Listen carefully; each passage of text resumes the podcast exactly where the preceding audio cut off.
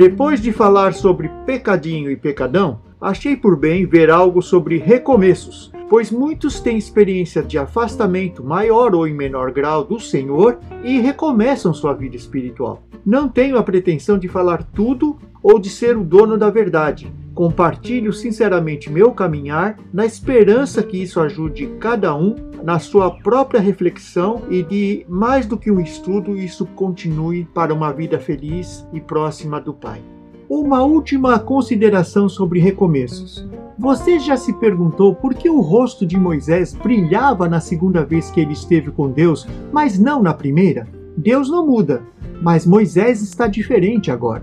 Quando Deus se ira contra a rebeldia do povo, Moisés tenta ensinar Deus a ser Deus e o aconselha a não ser assim, coisa e tal. Veja o que diz Êxodo 32, 32. Mas agora eu te rogo, perdoa-lhes o pecado, senão risca-me do teu livro que escreveste.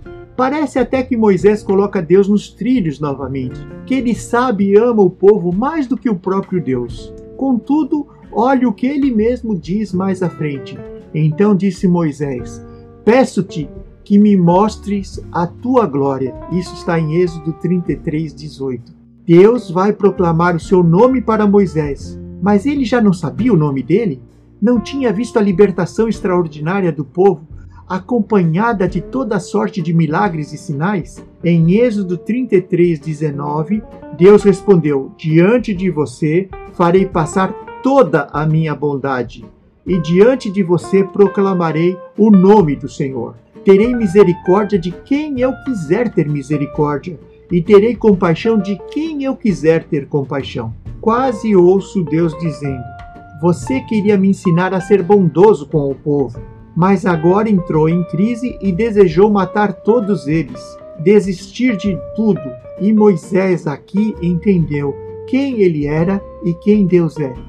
Quando Deus passou diante de Moisés proclamando: Senhor, Senhor, Deus compassivo e misericordioso, paciente, cheio de amor e de fidelidade, que mantém o seu amor a milhares e perdoa a maldade e rebelião e o pecado.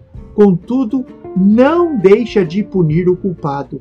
Castiga os filhos e os netos pelo pecado de seus pais até a terceira e a quarta gerações. Imediatamente, Moisés prostrou-se, rosto em terra, e o adorou, dizendo: Senhor, se de fato me aceitas com agrado, acompanha-nos, ó Senhor. Mesmo sendo esse povo obstinado, perdoa nossa maldade e o nosso pecado e faze de nós a tua herança. Êxodo 34, 6 a 9. A diferença entre Moisés da primeira para a segunda vez que ele desce do Sinai é que ele agora sabe que não só alcançou misericórdia no seu erro, mas ele sabe o que Deus quer oferecer para os outros. Que possamos alcançar corações que consigam refletir o coração de Deus na preocupação de transmitir e alcançar outros corações.